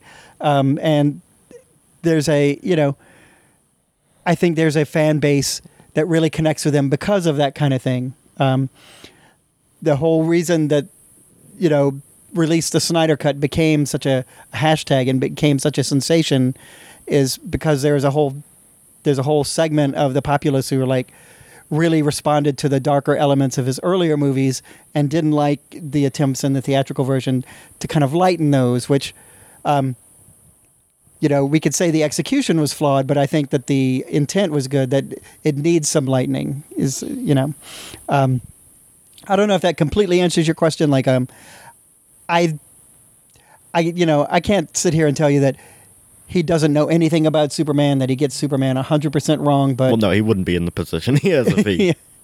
but um, you know, like his yeah, hi- the best I could put it is his version is not my version, and like I said earlier, there, there's room for both of those to exist. Uh, and but yeah, at the end of the day, like I don't know, I don't think I, I have a pithy way to put a cap on that. Did uh has the popularity of these superhero movies and has that been beneficial to comic books or detrimental or neutral or is it too general of a question? Um, it's probably a good thing in that um, it increases awareness. Uh, I don't know that it drives that much, that many more readers to superhero comics. Um, uh, I feel like in some ways, so like Guardians of the Galaxy, for instance, um, the book that it's based on, which came out uh, in the late 2000s or maybe around 2010, um, not the first iteration, not the first group to be called the Guardians of the Galaxy, but um, I really liked the book, so I was excited about the movie. And the movie takes some liberties, like the character of Star Lord is completely different, um, and you know that's fine. But the thing is, is that um, the comics tend to take a lot of their cues from the movies now because the movies are where a lot of these people know these characters. I was wondering about that. Yeah, so um, so in a lot of books now, Tony Stark, you know, is clearly more modeled more on the Robert Downey Jr. version of the character. Um, uh, Star Lord now, you know, it's actually changing now in the current Guardians of the Galaxy comic, but for a long time, the uh, Star Lord in Guardians of the Galaxy was basically Chris Pratt. I was blanking on his name for a split second. Um, so yeah, it's a trade off. Um, uh, but like on the whole, like I feel, I feel like it can't hurt. You know, like I said, it draws more. It drives. It, it creates more awareness of these characters and these properties. Um, but I don't know that it has helped the bottom line of superhero comics any. And I think that in both the case of Marvel and DC, uh, I think an argument can be made that their parent companies are keeping them alive solely as you know IP machines that can be turned into movies and TV shows and things like that, rather than you know for any uh, fondness for the, the you know The medium or the medium or, art. the characters you know on their own. Yeah. Uh, has there been a movie that has done the comic book transition very well that you think that you liked? I mean, yeah, I'm, I'm sure they have like um like the the first Iron Man movie. It's a more heightened version of Tony Stark from the comics, but um, it works really well, you know, and the fact that that you know a C-list character, you could argue, in the comics at the time, let's say B-list, um, becomes a foundation for a whole multi gajillion dollar franchise like is like almost inconceivable like Right. you know really on you know on the back of iron man of all people you know but that just goes to point to like what an incredible performance robert downey jr gives in that um, I would I would say yes um, like there's always going to be differences but like the first two x-men movies i think capture a lot of things about the x-men really well so Gotcha. Hank, any other questions? We we have our comics expert here. No, I will. Uh, I will let you wrap things up. Uh, Kevin, thank But you. wait, no. I'm sorry. one more thing one more thing Kevin, thank you for being here and joining us. We do a segment at the end of uh, our podcast called "What Are You Reading." Uh, it is exactly what it sounds like. i'm familiar yeah what are you reading? Um, so I'm a, uh, I'm about a quarter of a way through The Institute by Stephen King, Uh, um, which has a premise that is not dissimilar to something like the X Men. Uh, it's basically about kids who have telepathic or telekinetic abilities who are captured by this uh, research facility, you know, and kind of dragged away from their homes and um, kind of held as prisoners uh, for some nefarious purpose that we don't, you know, at least where I am in the book, isn't 100% clear yet. Um, and I'm a big fan of Stephen King, and yeah, so I like that a lot. I'm also, um, I know that uh, you talk about audiobooks in this segment uh, a good bit. Um, I'm currently listening to Do You Feel Like I Do, which is the memoir of the rock star Peter Frampton ah, um, which is interesting because like I'm not particularly a fan of his. I don't have anything against him, but I recently finished Confess, which was the memoir of Rob Halford, the singer for Judas Priest, and I was riding a high, and I was like, all right, what else have we got that's similar? Peter Frampton, sure, I'm curious. Yeah, I'll, I'll bite. Um, as- and I'm a big fan of um, rock musician memoirs and autobiographies in general. Um, I really like getting, you know, kind of behind the scenes looks into those worlds, not because of the sex and drugs and all of that, but, you know, um, um, it's interesting to see, for example, like, um, so in the 70s, Peter Frampton releases this live album, you know, and he's he's doing okay as a solo artist. Suddenly, Frampton Comes Alive is the biggest record in the world and the biggest selling record of all time at that time, and you know, and how on earth does he follow that up? And that like really becomes an albatross for his career for a long time because, you know, there's no way he can live up to that phenomenon that he became, and that kind of thing is really interesting to me. Yeah. yeah, that's pretty fascinating. Uh, Are there any in that genre that you recommend? I'm putting you on the spot, so don't you know? don't worry about it if you can't. Um, I really come up with like the. Rob Halford one. Um, I think it's called Late Late at Night, which is uh, Rick Springfield Oh wow. of all people who like, you know, I liked okay. You know, I I knew I knew the hits. yeah. You know, I'd seen him on TV and different things. Um, wasn't someone that I you know had strong feelings about one way or the other, but um, really enjoyed that one as well. Um, that's all that like comes to mind, you know, in the heat of the moment. But Did you do the uh, the Motley Crue documentary, the, Netflix thing? No, no, the dirt. Um, I actually um, My friends were loving that. I haven't seen it. I enjoyed um, the audiobook of the Heroin Diaries, which is uh, a, a memoir by Nikki Sixx of Motley Crue that you know charts a specific uh, point in time and kind of his, his struggle with uh, substance abuse. Um, but um, I've I haven't brought my I haven't been able to bring myself to read or listen to The Dirt yet because like I know that there's a lot of unsavory stuff in those in those people's backgrounds and like um, I'm just for whatever reason I'm just not there yet. Like I like it's not like I hold any of them up as role models like far from it but like um, I don't know that I need to get that entrenched in like seeing or hearing about them abusing women and substances, you know, and each other and all of these things. Maybe not the ride you want to go on. yeah, exactly. Um, like Yeah. at some point, I probably will, but like, it's not like it's not a huge priority. I hear that. Uh, what's next for the comics canon? Our next episode is on uh, a book called Justice League International from the uh, from the mid late '80s, uh, which is you know it's kind of our way of tying into the Snyder Cut. Um, and the funny thing about it is that it is completely different. Um, it is um, a rare book that in this era where The Dark Knight Returns and Watchmen were both, you know, still new and very popular and laying this grim and gritty groundwork that would, you know, um, carry over into the 90s, if for sure, for, you know, in terms of um, the tone of superhero comics. Whereas this was like a lighthearted, um, humorous, almost madcap um, approach to the Justice League. Um, and yeah, I'm I'm looking forward to kind of getting into like really digging into that and the way it's so different from everything else that's going on at the time. Oh, very, very cool. Hank, anything else? No, I uh, think that's good. I think that's good. All right, Kevin, thanks again for being on the show. Uh, on behalf of all three of us, uh, thank you everyone for listening. Uh, until we meet again. Bye. Thank you for listening to the Owls on Culture podcast.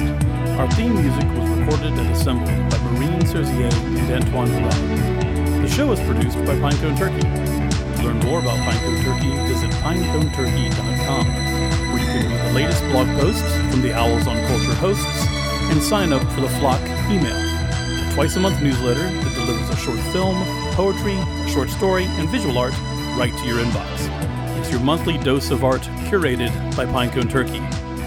If you'd like to support the podcast, you can do so by leaving us a rating on iTunes. Thanks for listening.